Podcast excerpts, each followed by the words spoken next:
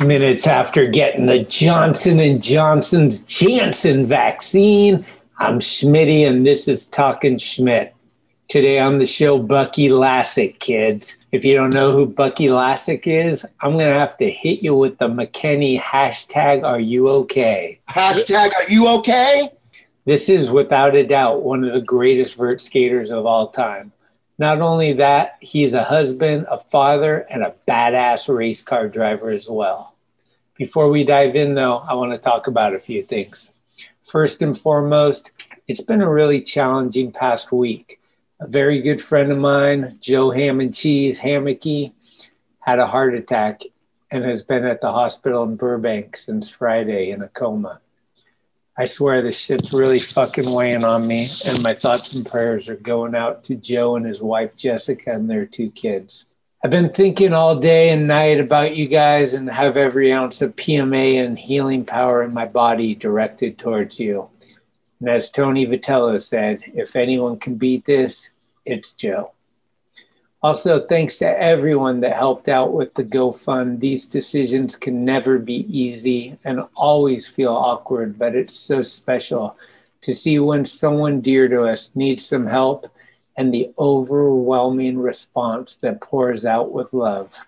These are the signs that make me feel good about humanity and, at the very least, the village of epic people that I have a bond with. Basically, go Joe, go. You got this, man. We're all rooting for you. Okay, switching gears because it's F1 season, and well, I got another giveaway for you. This week, I'm giving away a coffee mug. The old Talking Schmidt World Tour coffee mug. Probably throw a few stickers in there as well. This one's going to go out to the guy that can explain to me in an email why not to eat a hot dog with ketchup. Why is it that we do not applaud people that put ketchup on hot dogs? The best email wins. Send in your answers to talkingschmidt at gmail.com and we'll have the winner announced next week. Other than that, I've been watching the John Wayne Gacy documentary series that's pretty heavy. I uh, encourage you to watch it if you're looking for something cool. Other than that, I got a little game of true or false with old Nabs, and then it's lights out, and away we go. True or false that Cookie Head Jenkins intro went over so well, we might have to do it for Bucky Lasek. That's uh, true. True or false, I filmed one of your enders at Bucky Lasek's bowl. That is a true. That is definitely a true. Full ender. Uh huh. I think true or false, you also filmed one of my intros at Claremont. All right. Skateboard trivia. True or false? Bucky did the first Switch Fall Guy and named it the Lee Majors. I'm going to say that's true brilliance. All right. True or false? Bucky Lasek's dad, Chucky, invented LASIK and funded half of the bowl with the invention of LASIK eye surgery. That is false, but we hope it's true. I think Bucky funded that bowl himself. Well, I know, well, as far as I know, with his skateboarding. I mean, by far one of the best skateboarders ever. I mean, ever. So I think you know, with all his um, gold medal work, I think um, you know that's what it was. His work ethics, and then uh, maybe a little bit of help from Campbell's uh, soup. All right, last one. True or false? Bucky Lasek's real name is not even Bucky. It's actually Charles Michael. And in 1994, Lance Dawes was driving around calling him Chucky all day and somebody thought he said Bucky. Uh, that is true. I'm not sure what his real name is. I think it's hmm. I know it's not hmm. Uh, Christopher, Lucas, Jonathan, Abraham, Lincoln, the 14th. Hey, what's up? This is Bucky Lasek, and you are watching Talking Schmidt. It's cool, like tonight is the night. Here we go again. Just give it the old college try, right now. All big dogs in. Schmitty. 96 times, Schmitty. Thanks, Schmitty. We on? Schmitty? Talking Schmidt. That's called go to the hospital, bitch. I'd be shitting my pants, lad. Your Rolodex is fucking deep. It's about the one, the one, the one. Who is this guy thinks he's tough shit? What's up? We're tastemakers. Come on, Schmitty, what the fuck? Let's hear it for Greg Smith. Yeah!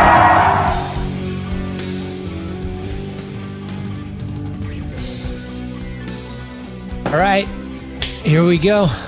Whoever thought the buck would stop here, well, I guess you were right. Today we're going straight buck yeah, one of the greatest vert skaters of today, yesterday, tomorrow, two years ago, two weeks and ahead, all in one Zoomophobic po- podcast. I'm very happy. I'm excited. And this is my friend Bucky Lasek. What's up? Thanks for having me on. Dude, thanks for connecting. I'm psyched. Dude, you know what? You are the one person that I can't wait to talk to. And not only because of skateboarding, is because we're kind of low key, like these, like, well, I'm not, but I, I feel you're more low key as far as like on the automotive racing side. Yeah. F1, dude. Well, it just uh it started 5 years ago with a new relationship in my life and now she's my fiance, so I really got to step up my game. Yeah. Yeah. so are you are you more of a Carlos Sainz or are you more of a Charles Charles Le, Charles Leclerc fan? That's actually pretty tough. I I, I definitely like Leclerc first. Yeah. But then now I'm kind of more, I'm kind of more like the underdog guys because I'm like, I don't know, we can get into it later, but like, I'm so bummed on Hamilton just winning every race that I started focusing on like three through six. Yeah. Yeah. Like one and two is almost always Mercedes. Sometimes Max will squeeze in there, but yeah. like three through six in the Young Bucks. But this new season, I think we got, uh, we have Schumacher. We yeah, have Schumacher. Yeah. Yeah. So yeah. It, hopefully there's some excitement. I just, dude, honestly, I just, I always say it and I'm like, why can't they just have one race where all the cars were engineered by the same person and they yeah. all just get in the same type of car and see who the yeah. best driver is? Because the cars have a lot to do with that shit. I mean, that, that, that race where Russell almost won because he was in Mercedes. Oh, dude, it was so good. Hey, take that podcast world. I got knowledge in the F1. And do you watch NASCAR? I do. Yeah. Do you like it equally or? It's different. You know, I, it's more of a pit strategy type of thing. Like it's, it's kind of like a chess game more so. Uh, uh-huh. The driving, nah, it's not as interesting. I think the. They call it the, the ovals, right? Because it's just circle. Yeah. Yeah. I like it when they get on the road courses and actually when it rains and stuff. And yeah, Fuck yeah. Put the wipers on, Bobby. Put the wipers on. Dude, the ones in the rain are the best. Yeah. Holy sure. shit. Those guys can barely see and they're going so fast. You're like, what the fuck? They have no etiquette either. They just slam into each other like they're at the freaking go kart track. it's insane. The one dude in F1, he gets in a wreck almost every time with somebody. He's always cutting somebody out. Everyone's pissed at him. I'm like, that would be the best reality show is like after the race, like seeing the hidden cameras, like, you fucker. Yeah, yeah. All right, before we uh, really get into this, I want to clear up some true or falses that uh, Navs and I went over. Yeah. Okay. True or false? Wikipedia says you started skating at the age of 12, shortly after your bike was stolen. True. Is that is that real? Here's a little tougher one. True or false? Your dad, Chuck Lasek Sr., invented LASIK eye surgery, and that helped fund the building of your backyard bowl. Absolutely false. All right. True or false? You did the first switch fall guy. That's a switch frontside invert to fakie and named it the Lee Majors. Uh, yeah, there's a couple names for that thing though. We did have some fun with it. Man, that's a hard one to even say true or false to because I do believe we we we called it Lee Majors, but I, am kind of more of a fan of the Fall Girl, you know? Fog. Ah, yep. Wow. Okay. Last one. True or false? Your real name isn't even Bucky. It's actually Charles Michael. And in 1994, you and Lance Dawes were driving around, and Lance kept calling you Chucky, and someone heard it as Bucky, and the rest is history. False. you started true. and then it just kind of went to shit. Yeah. But how did you get the name Bucky? I was named after my father, which he passed. I did finally meet him. He's kind of more of like a sperm donor, I guess, because oh. he, he kind of left. I think by the time I was one and a half, he was out of the picture. So um, he did reconnect uh, later in life. I think, you know, I was probably like mid I don't know, mid twenties or thirties or something. But yeah, he he, uh, he passed away. But yeah, named after my my sperm donor. His name was Bucky. Yeah, his name was Charles Michael Davis, and then I took Charles Michael Lasek, and then his nickname was also Bucky. I don't know where Bucky came from, like from him. I never really got to talk to him about it he didn't have like buck teeth or anything. It might have just been like a spinoff of Chuck. Yeah, probably. Okay. Um, and you were born in not Baltimore, but somewhere in Maryland, right? Yeah, I was born in Baltimore City. Oh, you were born in Baltimore. Yeah. yeah. And so, were you raised out there? Born and raised Baltimore City. Grew up in Armistead Gardens, part of the city there, and uh, moved to Florida when I was around 10. Lived, oh, okay. Lived on an island outside of Fort Myers, Florida for like two years. And uh, from there, we moved back to actually, before we moved back to Baltimore, we moved to North Carolina. I lived on a tugboat for almost a year. Like in the water? Like on the on the dock, yeah. No way. Like, okay. Yeah. Um, How was that? It was cool. It was it was a small little room, you know. I'd I'd go to you know, basically I worked like the snack, like the din, like I made hot dogs in the restaurant. There was a restaurant that the uh, bar that the tugboat pushed on the barge. My uncle built a restaurant on top of it. Okay. That was also at the island at the time when I lived in Fort, outside of Fort Myers. There was that barge with the restaurant on top of it, but it was just unrenovated, you know, like just storage. They fixed it all up. My my stepfather pushed. He was a captain he uh, pushed the barge out with the restaurant, docked it. I drove up with my mom. We lived on the tugboat, and I made hot dogs in the kitchen. yeah. How sick! Did you have uh, any uh, tips for Cookie Head when he moved onto his boat? No, it's pretty funny though. Uh, I think he he did best when he was living on the boat. Like when like he was like he had a spot. You know what I mean? Like now he's just like couch surfing. You know. Yeah, he. I think he's living at Tony Mag's or something for a minute. Yeah, he's living at Tony Mag's now, but for a while he was staying here.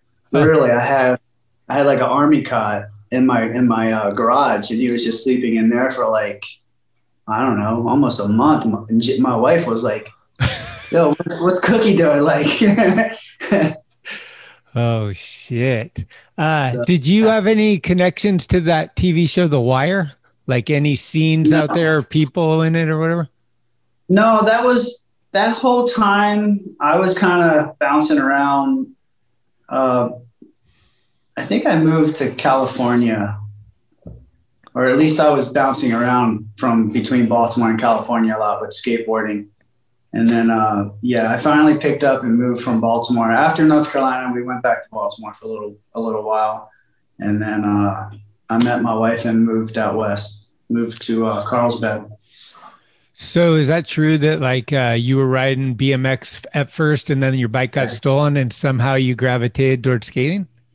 Yeah, yeah, I was big into the bikes, dirt jumping, uh, trail riding, and then I was at my aunt's house. I was playing. I remember it good. Like I was playing badminton and I saw this one little kid just kind of like creeping around the house. and I had my bike, I had my bike down in her basement because I was staying at my my grandmom's house, which was like two miles down the road. So I would ride my bike to my aunt's house, play with my cousins, And I went to go get my bike to go home, and lo and behold, it was gone. And we were literally like five minutes behind the kid, like almost caught him.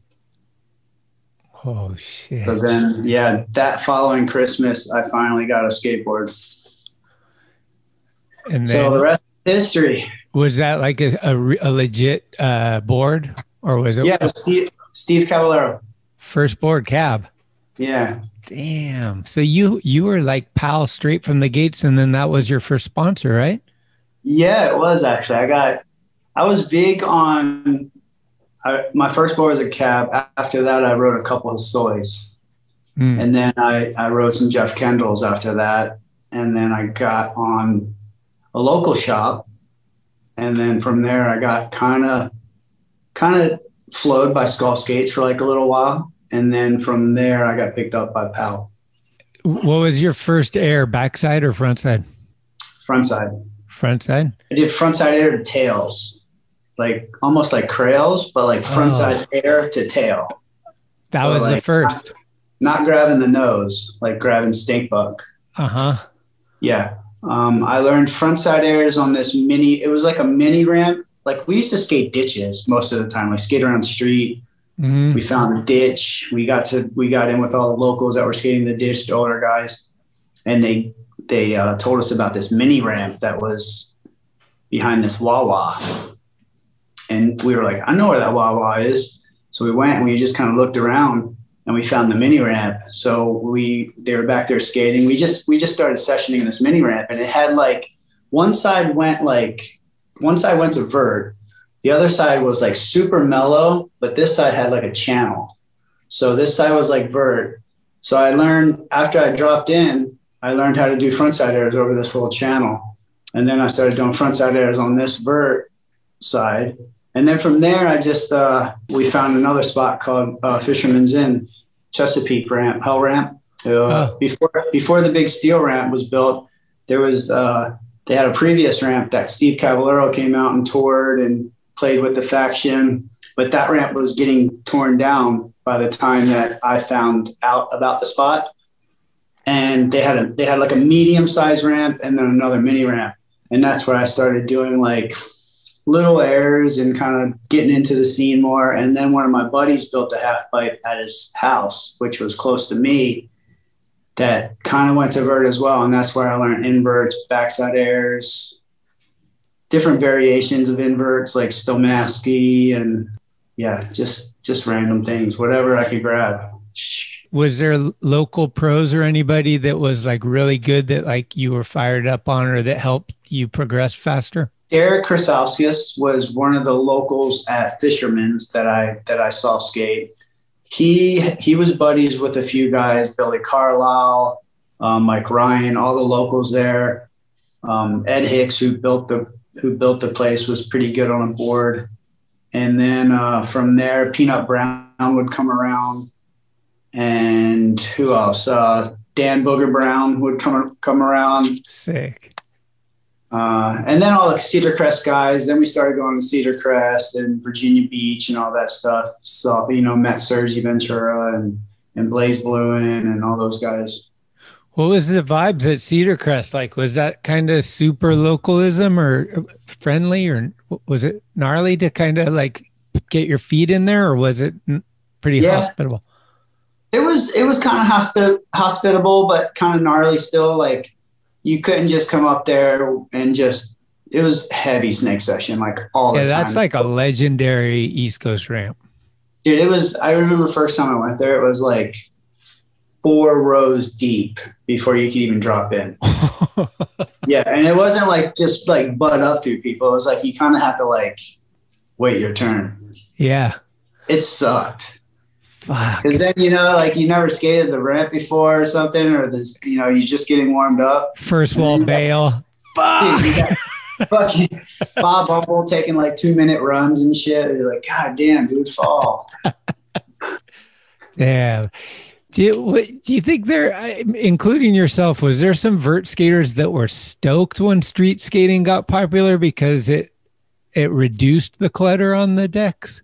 I don't think so. I, I think uh, there was a, at that point. I think when skate when vert kind of took a dive and street skating got popular, I think everyone was kind of doing it. I think the only people who weren't really into it were the vert guys who weren't really skating street. You know, where I was skating street. It's pretty much what I grew up doing. Yeah. It wasn't. It wasn't until I blew out my knee that I became strictly vert. You know. Uh huh. We used to trip on the dudes that would drive to the vert ramp, pull their board out. They couldn't skate to the ramp. They would get on the ramp and bust, but they couldn't like even. No, it was insane. There was certain guys like that where you're like, "What the fuck? How do you pushing pushing Mongo and like yeah. lifting with the tail?" Like, that, dude. Derek Krasauskas used to push Mongo. I used to push Mongo back in the day, like in the beginning. Yeah. Um, and, and a funny story is Mike Frazier. Dude, Frazier used to like, I've seen him slam on like a flat ground ollie. Like,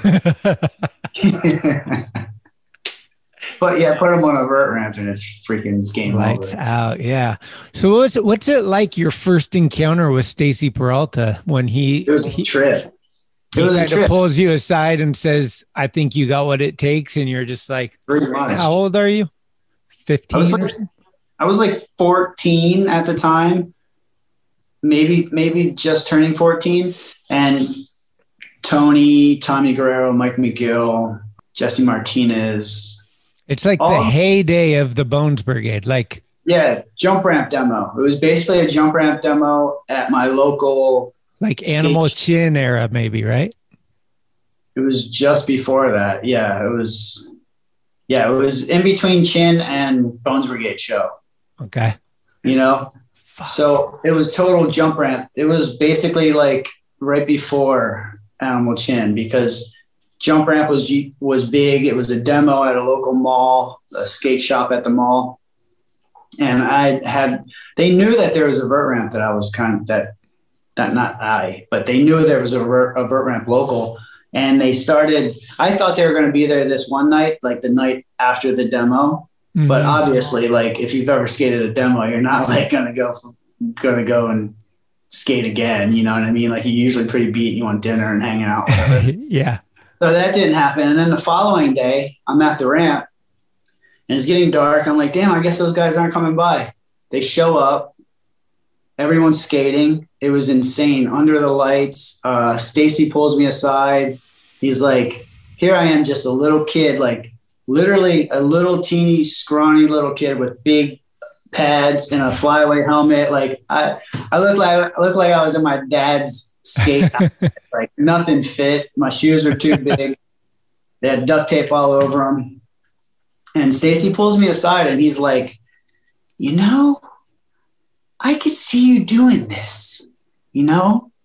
And he was just like talking to me all like how Stacy talks. And he basically invited me onto the team and he was like, would I, would you, would you like to ride for Powell? Like blah, blah, blah. And I was like, uh, yeah. And then from there, I just pretty much got on the team and flew out to California, hung out with Tony Hawk and filmed stuff at his house all the time. Damn. Was that yeah. the spine? That was, yeah. Fallbrook. Yep. Hanging out with Brian Ridgway. Brian Ridgway was a huge impact on my like early days of like coming out here, hanging out, staying with Brian, uh, hanging out with Jordan Richter and ah. you know uh, Peter Hewitt and and uh, uh, Fred Orlandi. All those guys were like guys that I used to skate with. Alfonso, Danny, mm-hmm. um, McGill Skate Park was big back then there's a lot more to skate in a smaller area than where you're from, right? And and the weather's great all year round. Yeah. What what other things did you notice right away that kind of like made you say, "This is where I want to live"? The whole industry's here. Think the energy, you know what I mean? Like back back home, it was like I was the, I was kind of like the outcast skater. I definitely we had our scene, but it was like there was no like higher ground you know it was just like oh we're we're just here we're we're basically mimicking what we see on the west coast you know what i mean like we had our crew it was like it was like we were dogtown boys but we were we, we were charm city boys you know like we were like baltimore hoodlums just uh. doing our own thing just but coming out here to California, it was like totally different. Like hanging out with Steve Saiz, going to skate with Jason Lee, and skate skating street, hitting rails, and then I'd go back home and I'd board slip my first rail, and everyone was blown away. I was like, I went did a rail down at um, what rail was that? It was in Baltimore City. It was uh, I forget the name of the the building, but anyway, I did it, and then like an hour or two later, we meet up with some other skaters and they're like, "Hey, Bucky, go do that rail again." I was like, "Oh, sure, I'll go do it again." Fucking totally sacked for the first time ever. Oh, yeah, I was like, "Damn."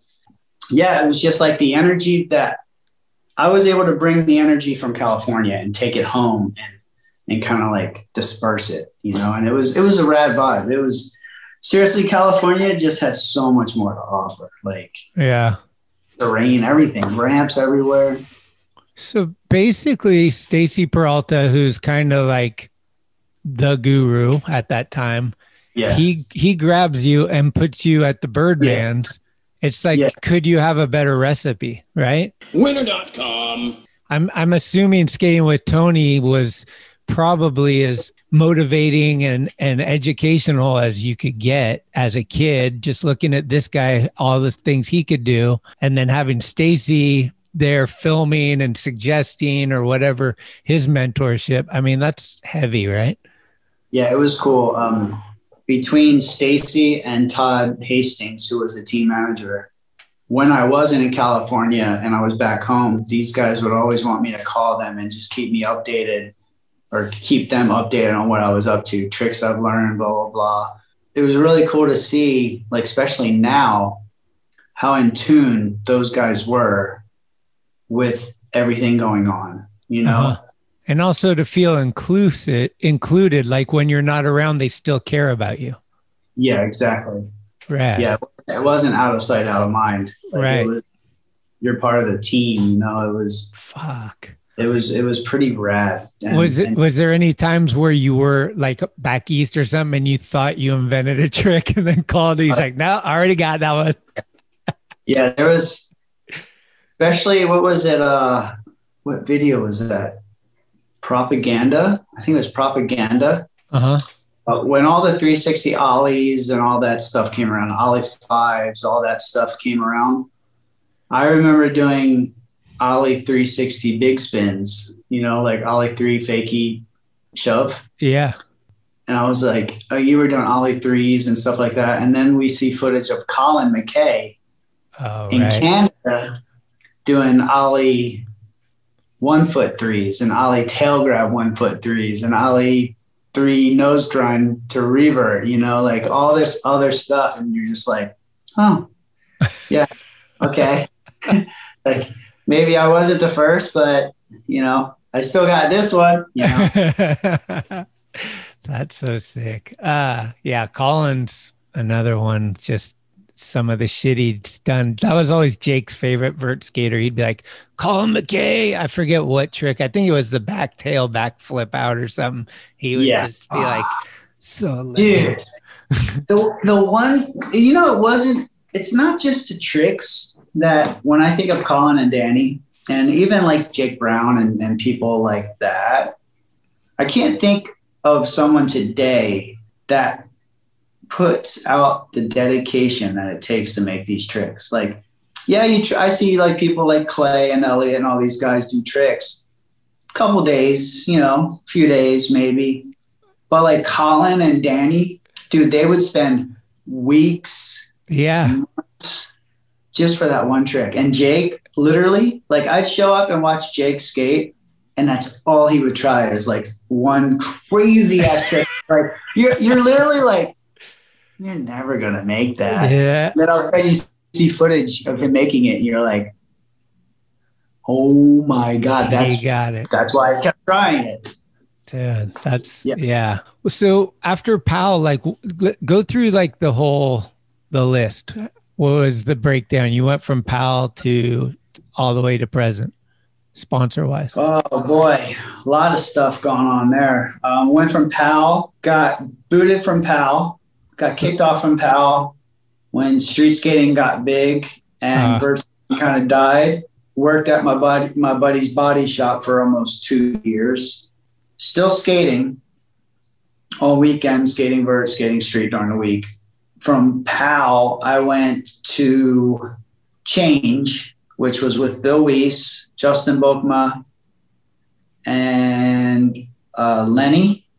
Lenny. Lenny, uh, not Kravitz. Not Lenny Kirk, right? Lenny Kirk, I believe. Yeah. Oh, it was. Okay. I think it was Lenny Kirk. And then from Change, I got started talking to Alfonso. I was literally stuck in Baltimore. Like Change did Brad Dorfman, I think, owned Change, and he wasn't sending me anywhere. It was literally like, "Oh, you're on Change. Here's, you know, here's some change. Here's, here's some change." You know, like. but after that, I started talking to Alfonso again, and actually, no, change was something else. But Alfonso, I believe, started talking to Dorfman, and he he created Natural. I started skating for Natural after change, and that was with Danny Mayer, Alfonso. What is it, Jimmy Chadwick? Is that right, Jimmy Chadwick? I don't know. Anyway, uh-huh. Powell, change, Natural. Then I started. I came out to a contest. Everyone was tripping to see me. Like I think it was Mission. Mission. You were on like a little hiatus. Well, I was still skating, but no one seen me for years. Okay. I was in Baltimore, so I came out to a contest, and I got picked up by New Deal. Yeah, I skated for New Deal for a good bit, like a few years. Uh huh. Just before I got on New Deal, I was talking to Tony at, for Birdhouse, but Tony was so busy running around doing all his other things that he was doing at the time that we lost contact. And so I started skating for New Deal. So skated for New Deal for a few years and then got let go from New Deal after New Deal was kind of like going through some tough times. So here I am sponsorless again. Call up Tony. I'm like, Tony, let's do this.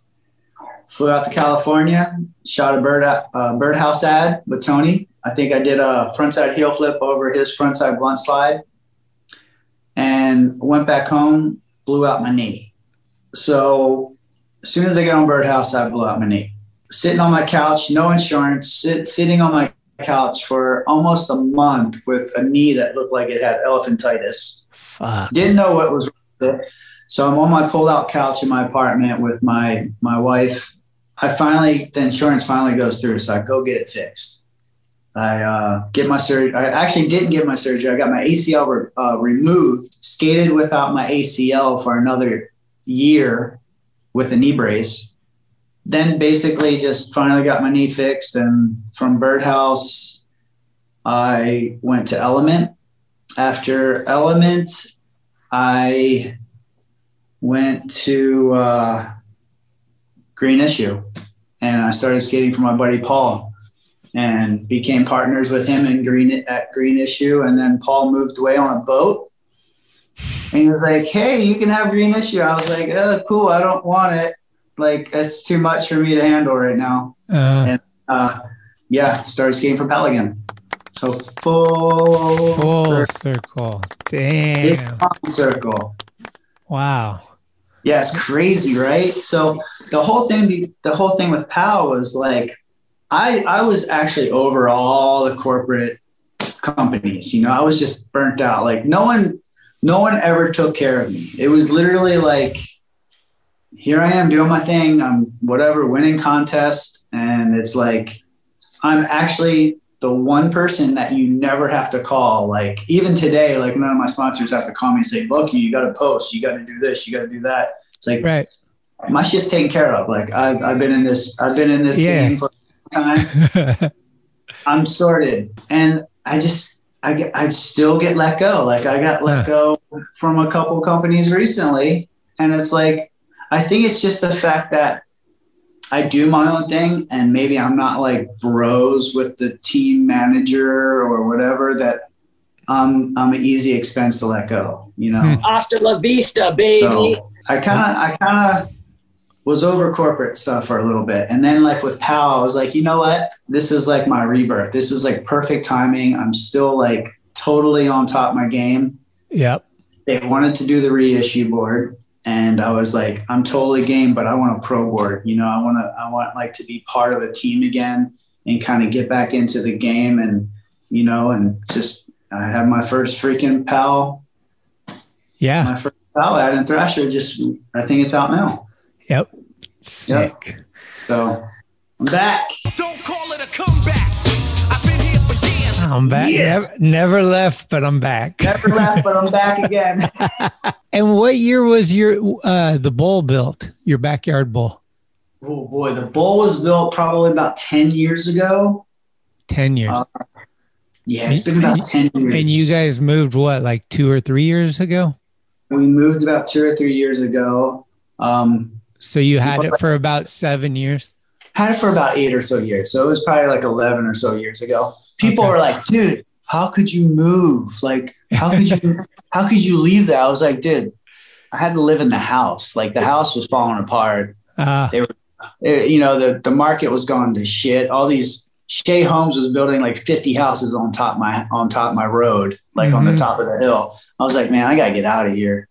Bummer, you know, cause the freaking bowl, literally the bowl was my fountain of youth. It was, I get tired of skating vert. You know, I get tired of freaking pounding out contest runs. And my bowl was literally like the best flow feel ever. Like I could go there and just do airs, carves, uh-huh. and it, it just flowed. Like you can ask anyone that, that wrote it, like Hewitt, Miller, they loved it because it was there was not one spot in the bowl where you would get jammed up and have to slow down. It was like full fucking pedal to the metal the whole time, and you could go as fast as you want. It was gnarly. Yeah, did it was. You, did you at, at first? Did you think like, wait, we might have made this too big, or were you stoked from the get go? There was a point when all the vert walls were poured. I knew the dimensions. I knew all my hips didn't go to the vert. As as you would get to the hip, I would have the vert fall back. Uh-huh. So you would never launch the flat. All my hips were like totally like two vert, you know, kind of rolled away. Yeah. There was a point when there was no flat and there was just trannies. No corners, just trannies. And you're and I'm standing up on the deck and I'm looking at it and I'm like, holy shit, it looks like looks like six to eight buildings, and they they look like they're like this. Like not until they poured the flat did did it really like oh my god this this is gonna work. Like at first I was like, dude, this doesn't look right. Like I knew I did it right because I knew Tony's. I basically took Tony's Boom Boom Huck Jam ramp and made a bowl of it. And who built it? California skate parks. They Pino. did. Pino. Oh. Rad. Okay. Yeah, I remember the first time I went there, I was I fell and I was like, I don't know if I can run out of this. Like yeah. how how deep was the deep end? 15 or so? like it was huge. It was it was 13 and a half feet deep. and the shallow was eight. Yeah. Yeah. So at first I was a little concerned too, because I didn't want to put like a roll in or anything like that because literally my shallow was my favorite part of the bowl because you could you could three pump it. You know, you could pump up, pump around it, and pump back down it. Mm. And you were at like you were at mega ramp speed, like you were right. hauling ass. Who was some yeah. of your favorites that came over and skated? Two of my favorites, Peter Hewitt and Chris Miller. Okay. Those guys, when they came over, it was just pure blissful. It was just pure eye candy. The flow, the vibe, it was it was awesome. When you built it, were you looking at the trees and thinking I'm going to be doing foot plants off those, or did that kind of just come into play later? Or You're like, ah, maybe.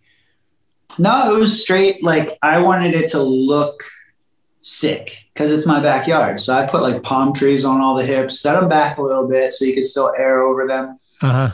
Like my my whole thing was this is my backyard. Like I want it to look like paradise. Yeah. And it had a better view than my house. Like it was up on the hill. like you could, you almost had like a panoramic view. Like you could see the, you could see the ocean, uh-huh. and the sunsets were amazing. And when you were up at the bowl, you didn't even know the house existed. it looked like it was just its own entity. It Yeah. was insane. It's still there, by the way. Oh, it It's is. still there. Yeah. It have It's water in it?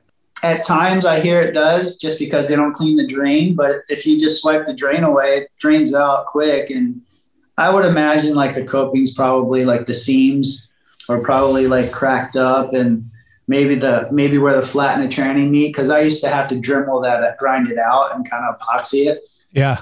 Dude, it's like I'm sure it's it's spend a day on it. It's probably mint. So when you guys moved, you weren't like, I'm sick of being a bull owner, like having to deal with all these people hitting me up all the time and all that shit. It was definitely cool. I, I like I said, the house sucked. The house was a pain in the ass. It was expensive. It was the property tax was insane, Yeah. and it was just too much. So we had we had to abort. You know, Okay. but being being a bowl owner and having like, I mean, we would have like sushi night, and like we would have like everyone bring leftovers, put them in the fridge, go session, come back. Yeah. we're making sushi or pizza or spaghetti or something. We had we had good good vibes. You know, it was So we had the, we had the barbecues once a year, charity event.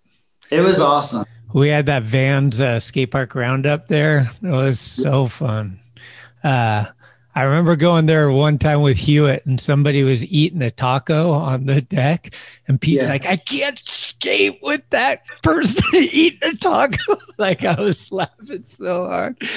He was funny. He had a name for every wall. Like you know, uh, there's like some character. You know, some spots were were a little wavy. Yeah. and uh, we call that the rapids or you know i forget like some of the names that he had like no Uh-huh. man's and like he had lines he had names of lines where when someone would do it he would be like oh you kind of went into like no man's land and then like I, I forget the names but yeah he was funny man he he's a character Did Salba ever come over and try to tape it up? Salba came over. Some of the barbecue Salba was there. Like, I think he possibly put a couple pieces of blue tape up here and there. Uh-huh. Maybe a sticker. Yeah. Okay. Uh, when when did the whole race car driving thing start? Like when you start? I mean, have you liked uh, racing your whole life, and then you got into it yourself? I used to go to like track days and stuff when I was in Baltimore, and uh, I basically did a lot of school. You know, like just kind of like sat in a classroom for a little bit, and then you go do a track day. Sometimes I'd have to have an instructor sitting with me until you get signed off, and then you can go and just kind of go for it. So around two, I, I basically did it as a hobby because when you're a skateboarder, I I played the shit out of pool. Like I'm I haven't played pool in a little while, but I used to be really good at pool because when you're a skateboarder, everyone's everyone's at work or everyone's Yeah. uh, doing a, you know they have a job, and I'm just like, oh, I'm just gonna go to the pool hall and just shoot pool.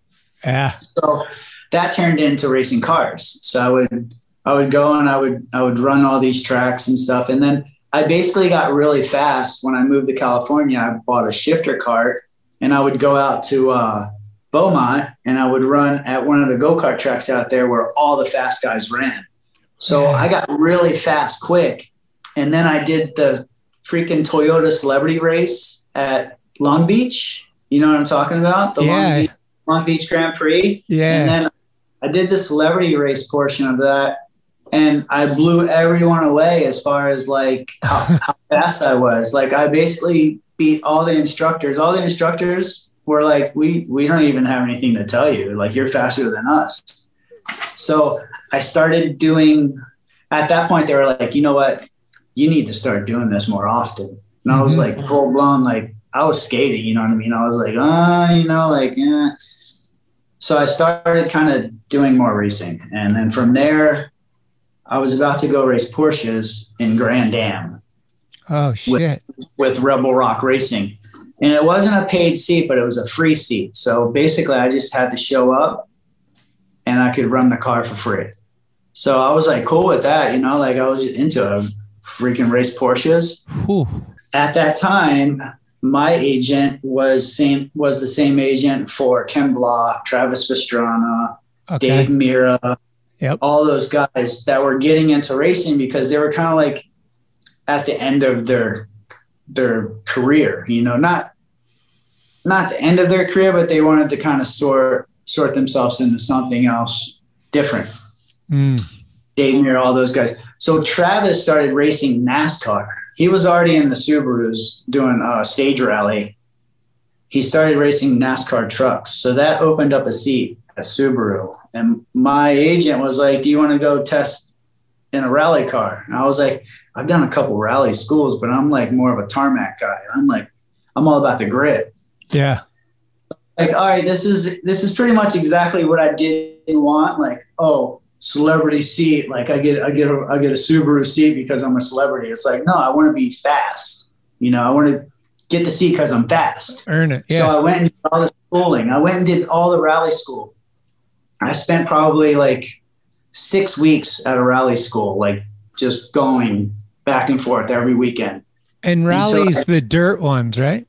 Yeah, rallies through the through like the trees and on Ah, dirt. You're jumping and shit. Yeah, jumping everything. So I was gonna be jumping around. It was basically tarmac racing, but on dirt. Like it's called rally cross. It's it's a set track, but it has mixed surface and it has jumps. So I started training and I got really, I, I picked it up fast. I was actually faster than my teammate when I got on, when I started driving for Subaru. I went and tested. I was faster than my teammate, which was Dave Mirra. And then I, we got another teammate, Sverre Isachsen. He's a, uh Norwegian and he was he was a rallycross champion over there. He was like known to be fast, and I was actually faster than him as well. So I did really good. Our cars blew up a lot. We we always had issues with the cars, but I oh I pretty much always would prevail because it would come down to my racing. It would come back to it would come down to my tarmac. You know what I mean? Like slide less, find the grip, and all these other guys were just all rah, bah, bah, bah, just grabbing gears, just spinning tires. Where I was just all like kind of feathering it and, Uh, and feeling feeling it out. And it worked out good for me. I got some podiums, and then uh, yeah, I just stopped driving. Basically, I stopped driving when for I stopped driving for Subaru when the cars were kind of having issues, and they changed everything that they could change and the cars just weren't performing good. So they're like, okay, well, what's left to change? Change the drivers. So Yeah. I basically lost my seat because the car sucked. Did they change them for safety and that it that fucked the car? It was it was basically the design of the engine Huh. was failing over time. So say like say like the engine, it basically wasn't a race engine, but they made it perform up to a certain level, but it would fall off after say one race. Uh, So we were going through engines a lot. Yeah, I got dropped basically because they didn't have a car that was that was up to par. So so corporate basically was like, okay, well let's change the drivers. So we they changed the drivers. I lost my seat. They put two to three. They put three new guys in. They sucked for another year. Like literally did no better than I did or or Sverre uh, until they changed they finally spent the money on the engine. They finally developed the engine and now the cars are seriously like the best. They The developed the cars so good. Like the, the subaru rallycross car right now is insane. Oh shit. but i'm like yo put me back in that shit you know what i mean? Like but now they got their guys already all sorted it's like they didn't help like Yeah. you guys spent the money, fixed the cars. Now the cars are good. That's what that's the one thing I don't really understand about uh racing is like I was I was making the analogy to Cheryl, my fiance. I'm like, imagine if baseball players their mitts didn't catch the ball because the the netting in the the glove was wasn't built right. Like your equipment has to be fucking good. Like these cars Yeah, yeah. breaking down every race. Like the one Yeah. dude, like uh he's like one of the best older guys, Alonso, I think. His car Yeah. would break down every race. Like he was in uh I don't forget the name of the car, but like I'm like, what the fuck? They can't even get the car to finish. This guy's good. Like, what the fuck? Like, it No, just doesn't like- make sense. it's like every team has something wrong with it. Like one Right. guy shoe, one guy, one guy's shoe doesn't fit him on the one foot. The other Yeah. guy has like a glove that doesn't work, and then the other guy his underwear is too tight or something. Then, like, Yeah, every that- team has their issue. Like, One guy has a bat that breaks every time he hits the ball. that's pretty much it, right? yeah, like that's not gonna fly. Like dudes are gonna be like, "Hey, we need a new bat manufacturer." Like you know, Haas had no Haas brakes sucked forever. Who knows if they fix those? The freaking motors on what the Ferraris last year were horrible. You know, yeah, like all of a sudden Vettel can't get top ten. Like what? It was crazy. yeah, Yeah. the other thing that- that trips me out too is like, okay, Honda makes the engine for not Ferrari, but some company, and then Honda has their own team. It's like, why would they make the engine for the Yeah. other team as Same good as their own? Yeah, like Renault. Yeah, exactly. yeah, yeah, I'm like, thi- all this stuff to me seems so obvious that it can't work. Yeah. Like Ferrari supplies to Alfa Romeo, Yeah. and the Alphas were actually faster than the Ferraris last year. And then like Red Bull right now, I think has to get engines from a manufacturer that doesn't even have a good relationship. Like they hate each other. So I'm like, this isn't gonna work. Is it? like Well, Red Bull's back. Red Bull's back with Honda. with Honda. But if Honda pulls out, then they have to go to Renault, I think, or something like that. I don't know. Yeah, that, I've been- we all know that didn't work out well. Yeah, exactly. And then here's my favorite in the world of drama Max Verstappen. He got, he replaced Daniel Kvyat for Red Bull. Now he's dating Daniel Kvyat's ex wife and mother of his child. I'm like, what Yeah. else do you want to do to the dude, man? Yeah. It's Yes, insane. so bad. It's so bad. Like it's good to see Checo though. Checo in a good car. You Yeah. know that that's going to be good to watch. Him and Max. So who are your guys? Like uh, Hamilton and uh, the other guy on Mercedes. They usually get one and two. Who are you rooting for besides those guys? I'm I'm a Danny Rick guy. I like Danny Rick. Alonso. I like We- to see Alonzo. Alonso. And yeah, Daniel Ricciardo. we, we love Ricciardo. yeah, he's good. He's a good guy. Lando Science. Sainz. Uh, Yep. I like Leclerc, but I also like Sainz, like you were saying. I think Sainz is a little bit more aggressive. I think Leclerc, Leclerc is a little bit more kind of like strategic. Is Sainz? He's going to Red He's Bull. Ferrari. Oh, Ferrari. he's going to Ferrari now. yeah. He yeah, he's replaced Vettel. Yeah. Fuck. So it's Vettel- Leclerc and Sainz. Yeah. Vettel is with Stroll Oh, in, in the uh, Austin, uh huh. Aston Martin, which is weird. They And basically, who's Alonso going to be with? Alonso is with, uh, with Renault. Well, Alpina, Alpina now. Oh. The It's new- not okay. Renault. Right. and he's with um, the other guy I'm not really fond of. He was like Toto Toto Wolff's like dude. He was teammates with uh, him and Checo got had it out um, when they were with. Uh, you remember them? They they collided a lot. What the I hell's his name? uh not Serge uh Perez um fuck I, f- I, I forget But yeah, I'm not really fond of him. I think he's I think he's kind of a bitch. Like you know what I mean? Like uh yeah there's that one dude that was like I guess he was a legend at one time but now he can't like people lap him every race he would always get 20th I think it's like Ki- Kivatsi or Kivat or one one of those weird names not Kimmy. no not Kimi Kimi's sick I love Kimi Brad. Yeah, he's Yeah. just a car. Yeah. Yeah, I forget the guy's name. Yeah, I think it was like Kivat or, or something like that. But uh or Kibat Kubatsi. I forget. Oh yeah, Robert Kubica. Robert. Yeah, uh, Ku- like I think he fucked his leg up or something. And his hand. He he has like he has like a Chet Childers hand. oh shit. Yeah, so you can see it sometimes. Like it's like he can't like rotate it. So sometimes these fingers. Is Grosjean ever gonna race again? That was a gnarly crash. Grosjean is racing Indy 500. Really? Yeah, he just he just tested. I think like a couple days ago. That crash was like the Dude, gnarliest. Dude, the Halo Like saved that. explosion right on impact. Like, yeah. Oh man, that was that was heavy. Dude, that Halo saved his life. It did, right? Yeah. Absolutely. because he was right in between the railings, and the halo kind of split it open. Otherwise, his head would have been like in Uh. in uh, the freaking the rail. It was bad. Have you crashed? I've had a couple couple run-ins with with the walls. One time I was uh, doing a GoPro course preview. No way. It was Yeah.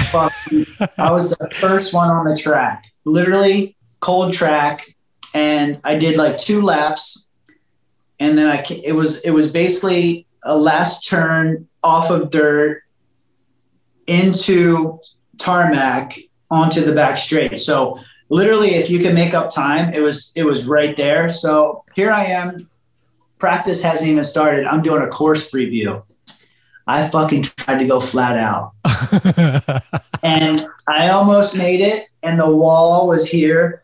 The wall was here, and I came out of the turn, and I just barely clipped the wall on a preview, on like a course preview. Clipped the wall, smoked my right rear, bounced around, smoked the front right. I literally took out every corner of the car. oh, with Yeah. the footage? Yeah, yeah. Damn, that's Yeah, it was it was bad. It- I felt so bad. I felt so bad that I drove the car back to the pits, Uh huh. put my street clothes on, and started repairing the car. It was bad. um, other than that, I've just a couple of little like sometimes sometimes I'd come around super close to a uh, to an apex, and if I gave a little bit too much wheel input, your tire would actually clip and it would rip off the suspension. I've done that once or twice, just from being too, just from trying to like save a tenth, you know. Yeah. Fuck. What about fucking okay skateboard slams? Right, Danny Way X Games, Jake Brown X Games. What's the gnarliest one you think you've been there to see like live? Definitely Jake Brown's. Jake Yeah. Brown's. What did you think he was? I thought he was dead. Yeah. Like, I thought he died. Like he was out from that high up to not catch one ounce of transition and just go flat out like to splat. Like Yeah. dude walked away. Like he, not only did he survive, he walked away. I mean, I've seen some big ones. I've, I was- there for Danny when he when he Yeah.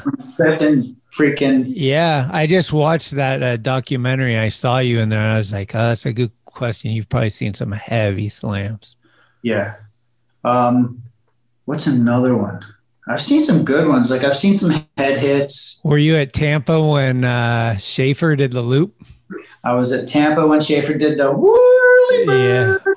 You know where else? You know where else I was? I was in LA when big old uh, Ben Schroeder ran into uh, Justin.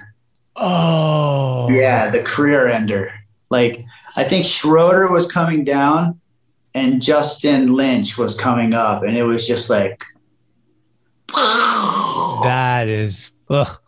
What's Yeah. okay? Let's get out of that. Um, what's like the gnarliest thing you've seen on a skateboard though? Like not a slam, like something like, uh, you know, I've seen Danny Way jump out of the fucking uh, Vegas.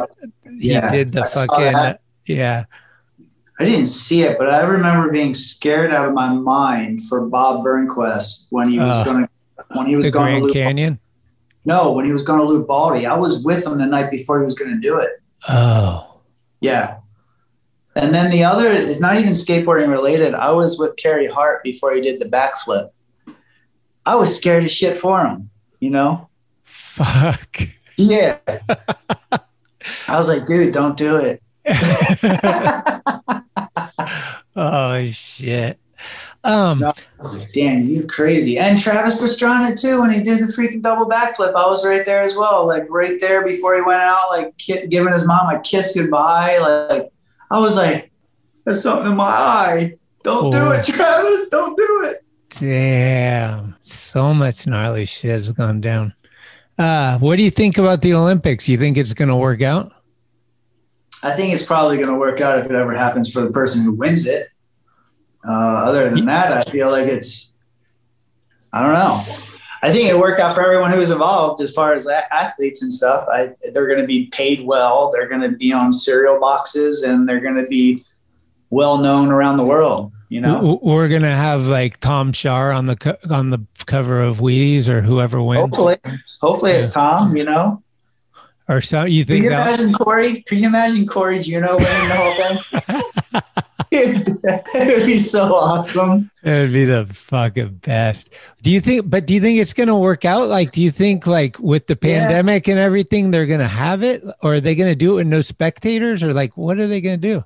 Why not? I mean, Yeah. everything's kind of going on now. Like I'm, I'm rally racing again. Uh, Oh, Nitro Games is coming up in October. Uh, so I think just close course, you know, just get some testing done, swab it, Yeah. be on your way. Go rip. it's crazy. Been hectic. SF's pretty nuts. Down where you guys are is a whole different ball game. One bedroom apartment in a tight city, seven square miles. Not so. It's Yeah. pretty rugged. Hashtag, are you okay? Like you're, you hear your neighbor sneeze and you're just flinching like, Yeah. What? Did you put the door stop in this morning? totally. You're just like the boy in the bubble looking out all day, like, I want to play. Yeah, it's not that bad down here. I mean, you, I wear my mask. I wear my mask around people, but like when I'm outside, hmm. not so much. I mean, just if I'm around people or if I'm in a, a in a business or something, definitely mask it up. Like you know, wash my hands. Like just yeah, take the precautions. You know what I mean? Like be aware and just you know, I don't pick my I don't pick my bo- I don't eat my burger my boogers anymore. You know, I stopped eating boogers. so I I just good. yeah. You just influence somebody. Can you imagine if you if you eat like that would be like COVID pills, boogers, Yeah. because you're breathing it in. So like if you're breathing it in, like if someone sneezes, it gets on a booger and then you eat it. Like that's that's probably how you catch it. Like Right. That's why you gotta insane. Dudes are just walking by. It's like dosing someone, but they're just like COVIDing them. yeah, yeah. I just interviewed Alana uh, a little while ago, and she mentioned you and uh, your guys' little thing. Talk a little bit about that. I think That was to, cool. to me, she's one of the best female. Like, I always hate saying the best girl skater. You know, like she's a Yeah. rad skateboarder. Yeah. I met her. I was doing, I was asked to do this Disney shoot. And I Oh. was like, you know, you're always like, oh, Disney shoot. Okay, well, what's it involve? And it's like, okay, well, there's going to be, it was, it was myself and I think Alfonso. I forget who else was doing it, but we basically coached these kids. And I had, there was Hermina, Hermina Reynolds, Yep. There was Lana. Basically, these freaking like amazingly talent talented kids, and it was rad because they were so good that it was like it was mind blowing, and it was it was actually like something. I was I felt like I was actually witnessing like something before it was something, and that's pretty much what I was doing because because Hamana and Lana are, are seriously like to this day, like you said, probably one of the best at what they do. Yeah. Yeah. I mean, Alana was doing, she did the mega, she did a 540, she can do th- tray flips on street. Like, Yeah. she- you know, it's just like, I think her kind of nonchalant, like not really the fire under her ass vibe is what's kept her from just being on the podium every event if she wanted to, you know, like, Yeah, she took a little hiatus for a while. Um, right. But back then she was she did sick kick flips, you know what I mean? Like she spun McTwist. Like she skated everything really good. Yeah. Basically, I remember Jewett, uh, and he was just like Jeff Jewett. He was he was actually like it was back when he he had Alana, he had um, Trey Wood, and he was uh, helping out with um, what's his name? Jagger Eaton. Yeah, Eaton. Uh huh. And uh, those three were like the trifecta. Like they were so damn good. They were like these little like mutants, you know. like they're super good. Like even to this day, uh, Jagger Eaton is freaking insane, dude. Like he was a transition kid. Now he's just like, like he'll probably win a street league coming up. You know? Yeah, they had the the uh, training facility that they could skate everything that they need to skate. So like they have they can skate everything: tranny, street, rails, flat box, Yeah. whatever. Yeah, So it's crazy. I got to talk about the combi a little bit before we uh part. Mm. Um there's been a lot of discussions. I'm sure you've been included on them. There's you, you- there's probably like five or six different group text messages. Uh, Omar Hassan's leading the charge on some of these. Uh, Oh. legends and masters it's been Yeah. real it's been real tough for some people to differentiate why is it there who gets what like omar had the raddest idea i think him and hewitt were talking about it. he's like we get rid of the let i don't know which one is which M- keep the masters you got miller cab those dudes right those are the masters with fucking lance and then the the legends is is just the dudes you want to see skate. Instead of legends, it's an invite of like Pete, like somebody that might not skate in the contest normally, but if you put him with like Grant Taylor and Raven or or whoever, like you get this sick thing. Uh, anyway, I, every I love the combi and I love Vans. Like no disrespect in any way, but every time I go down, it's funny. I I I start hearing the like, well, you know, I don't know if I'm skating this year. dude it's so funny so it's so funny and for the legends like i i would do it differently i would say the legends would be like the guys like lance and all those guys and miller now Right. and I would, I would say pay them just pay them to come and skate that way they're not like oh i'm not gonna i don't know if i'm gonna come skate yeah. like Christian. Christian's like, oh, you know, like my pinky hurts. Like, you Yeah. know, like I'm not going to skate. Then, he, then you see him skating better than he ever has. Yeah. You know I I don't want to end up last, but I'll take some runs. yeah, yeah. So just pay everyone, right? Uh huh. You'll get a good show. And then as far as like we we talked about pros, uh, obviously you know who the pros are. The masters would be like guys. I'm not even saying I would do it yet. I feel like I'm not really ready to do the masters yet. Uh huh. But if this COVID thing hangs out, I'm freaking definitely in the masters. but I'm saying like masters, just put up a freaking better purse because right now it's like you win 500 bucks and it sucks. It's like oh, almost Oh, like yeah. legends were getting paid more than the masters. That's why no one like Rune, Bob, or Omar, or any of those guys wanted to enter the masters because it was like, dude, where's the equality? It's just like, where's the money? Like, where, like, you want us to go and kill ourselves, like Yeah. warrior style, but yet you're gonna like give us some grocery money. So Right. they were actually talking about matching the budget for pro, master, and legends yep. that's what I would like to see because you know the masters what what the masters were like in the past couple of years you know like you have like five guys that I would consider maybe a master the, the other ones are like did you even Yeah. have a pro model you know like you, Yeah. you never had a pro model like Right. Well, Yeah. how are you a master you know Johnny shit kicker from fucking Nebraska comes in and he's just like, yeah. I'm here. And it's like, whoa, this is crazy. Yeah. And it's such a long day. I mean, I, it's one of my favorite contests. I fucking love it every time you see the Pedro just going for broke, Clay crying or whatever. It's like you guys are all killing it. So the intensity, it's insane. I get there before anyone's there. I see Yeah. the people stretching, and by the end of the day, the roof is on fire. It's like It's you, sick. you just yeah.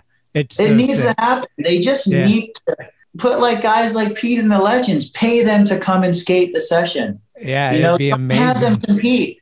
I mean, maybe maybe have them like yeah, maybe give a top five, pay everyone, and then maybe give a top five a little prize purse. You know what I mean? Like that way they push themselves, but Mhm. without the the drama. You know what I mean? Without the added like stress, anxiety that a contest brings. Because I know Pete doesn't like the skate contest. Yeah, there's Like- a lot of people like that too. You give them a grand or two, and then you're like, hey, you, you're in third place right now, and I bet you shit changes. You know what I mean? Like, yeah. I know we got to figure it out. Um, I, and, and, then are they going to do it at the outdoor bowl or the? Like, there's a lot to talk about all this different stuff. So, but with yeah. the pandemic, yeah, everything's kind of on hold. So, I don't know about the bowl. I don't know about the outlet. You know, the original combi. I don't. I don't know how that's going to weather the storm with all this. You know, with the BMX or that. You know the the issue that happened. You know the yeah unfortunate issue that happened with the BMXer. It's sad. I don't know if that's going to reflect on the outcome of that bowl staying or not. I know oh. they had, I know they did have the lease for another year or two or whatever it was. Uh huh. But who who's to say that this pandemic doesn't change things and they're just like, oh well, we'll keep it a retail shop, but the outdoor bowl is probably where it's going to happen. I would think it's probably going to happen at the reverse combi. Right. It'll just open it up to a little variety too. Like it'll be different, but the same. It would be rad if they kept the bowl or kept the street course as a private training facility mm. and then maybe still be able to hold a contest there. But I think like the whole public thing might be done there. Uh, okay. That's no just, facts, just assumptions. Yeah, no facts, no facts. Yeah. Okay. Well, what's uh what's going on with you these days? You're racing a little bit, or are you chilling? Yeah, or... I started my own rally team with my buddy uh, Dave at Rally Ready, and it's Lasek Rally Sports, and we're doing a full season. We uh, it's stage rally, so it's with the co-driver. We have um, we're running older cars that are getting refreshed. And yeah we're looking to do all these all these uh, races. And then on top of that i'm still competing still filming. And uh, i'm building I, i'm spending a lot of time with my youtube channel right now. It's buck yeah and it's it's a lot of skateboarding. It's but it has a lot of like car um, i'm building subarus right now i've built like two two subarus in the past now I'm building a brat with my daughter. So I have this daddy daughter project going on. No way. We, we bought a total shit box brat, like uh-huh. 500 bucks. It runs. It looks like it was in a charity event where it was like five dollars for every baseball swing. It, that's how fucked up it is. So we're we're repairing it. I'm picking up some interior bits tomorrow. Today I just got an air compressor delivered to the house so I'm doing a lot of work out of the house and it's a lot of like hands-on kind of DIY kind of stuff and kind of kind of showing people how you can you can make it happen on your own and not have to take and rely on other companies and and not really do it on a big budget. So Right. Okay. Yeah. Uh, were you um, into racing when Track Magic was around?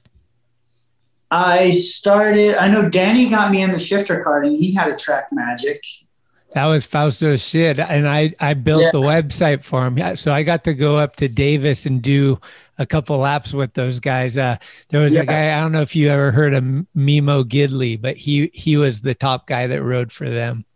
And so okay, yeah, yeah, it was that was Fausto's like side project thing. So What's uh, your favorite deck up there? You got a one that's more special than the rest?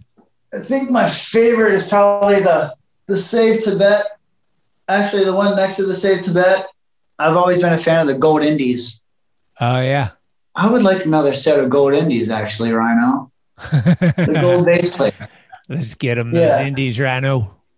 Yeah, I want some of those gold base plate. Indies. I like that far left one with the Bucky and the uh, cursive. Uh, I guess it's your right. Yeah, that one. The bottom. The element. Yeah, yeah it's like the Orioles, cool. maybe. Yeah, that one's pretty cool. That was the element board. And then I have, uh, you know, they're all winning boards, right? I have like no. 30 some.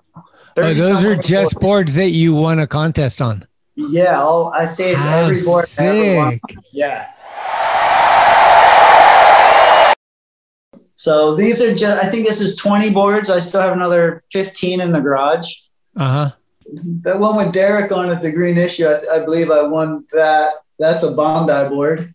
Oh, rad. Scream, it has the uh, the screamer. Uh huh. Rip off graphic of Derek. Is, the the one up there with the Gucci, the what is that? The the Gucci graphic, the gold and green stripe. Oh yeah. Uh, yeah. That's Gravity Games. I remember that one. Dude. What's your do you have one that you're most proud of? Like was your first win the your the one that you held on to or was like X Games or the Combi? Like is there one that's like that means the most to you? The one that's not up there is my first X Games win, and that was 1990. And that's the only one that I don't have the complete board because that was before I started saving the complete setup. That one I only have the board. Was that at Rhode Island? Was that the first X Games? No, no, no. I missed the first two. I, I missed the first one due to sponsorship, and I missed the second one due to my knee. So where was the one you won? The one I won was in San Francisco. Oh, the one that Tony spun the nine? Yeah, I won that year. yeah, I was there. Fuck yeah. yeah. Yeah. Sick, dude. Yeah. And then we have what else do we have over here? These are these are some of my racing helmets. Are those uh helmets you wore when you won? uh yeah, some of these actually. way. uh, this was a podium helmet. So Here's sick. here's some of my race shoes. Here's a Who board. hooked it up. Those are sick. Here's a here's a board MCA sent me. Uh, Beastie Boys. Oh, how rad. Yeah, that was rad. God. There's a. Kobe Bryant Kobe Bryant basketball. No way. Muhammad Ali boxing Okay. You you win the museum award. And I then, got yeah, we got, I, I got this is probably- Apex thing. I like that. I like that. This is my favorite trophy I've ever won. This was the year I won every X Games contest. That was Barcelona, LA, Brazil, and uh, where was the other one? I can't remember. I think I hit my head too many times. but that guy right there. What year was that? 2013? Damn. That's sick, dude. You were at the Vegas contest, right? Where we threw that uh, Boost Mobile? Yeah, that was fun. Yeah. Yeah. Whew, whirlwind of Oh, check! You gotta check this picture out. This is uh it's a street skating picture back in the day, doing a judo No with my way. skull skates. Yes. That's in uh, Baltimore, back easter. Yeah, it's in Patterson Park. No way. skating Patterson Park Street Contest. That park, uh, Lansdowne, it's like the oldest one in the country, right? I think so. Yeah, or is. one of them, at- if not Yeah. the. Huh. Well, dude, Yeah. thank you so much for spending the time. This has been radical. man. so hyped. Someday on my bucket list is to sit behind those three screens and. Are you vibrating when you're in there and stuff? Like, is it? It's full. Like, Yeah, it's full uh, full feedback in the pedals and the wheel, not in the seat. The seat it doesn't have like motion or anything, but it does have full feel uh huh. uh, throttle, brake, steering wheel, and then we have the six speed sequential as well and the handbrake. So it, does it feel like practice, like it's keeping you in tune with the real shit, or is it different? Oh, absolutely. Oh, how rad! Yeah, absolutely. We got the handbrake right here. Oh wow. Damn. it's- All right. Yeah, it's I gotta get out of here, otherwise I won't get shit done. Yeah. Well, thank you, man. Uh, we always end with a jam. You got a tune you want to throw on to the jukebox to send us out of here?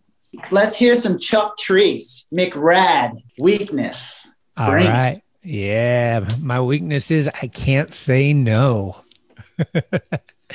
thank you, Bucky. Stay healthy, man. And hopefully I'll see you sooner than later, man. Always a pleasure. Yeah, thanks for having me. Take care, and we'll see each other soon. All right. Take care. Love you. Love you too, man. Bye bye.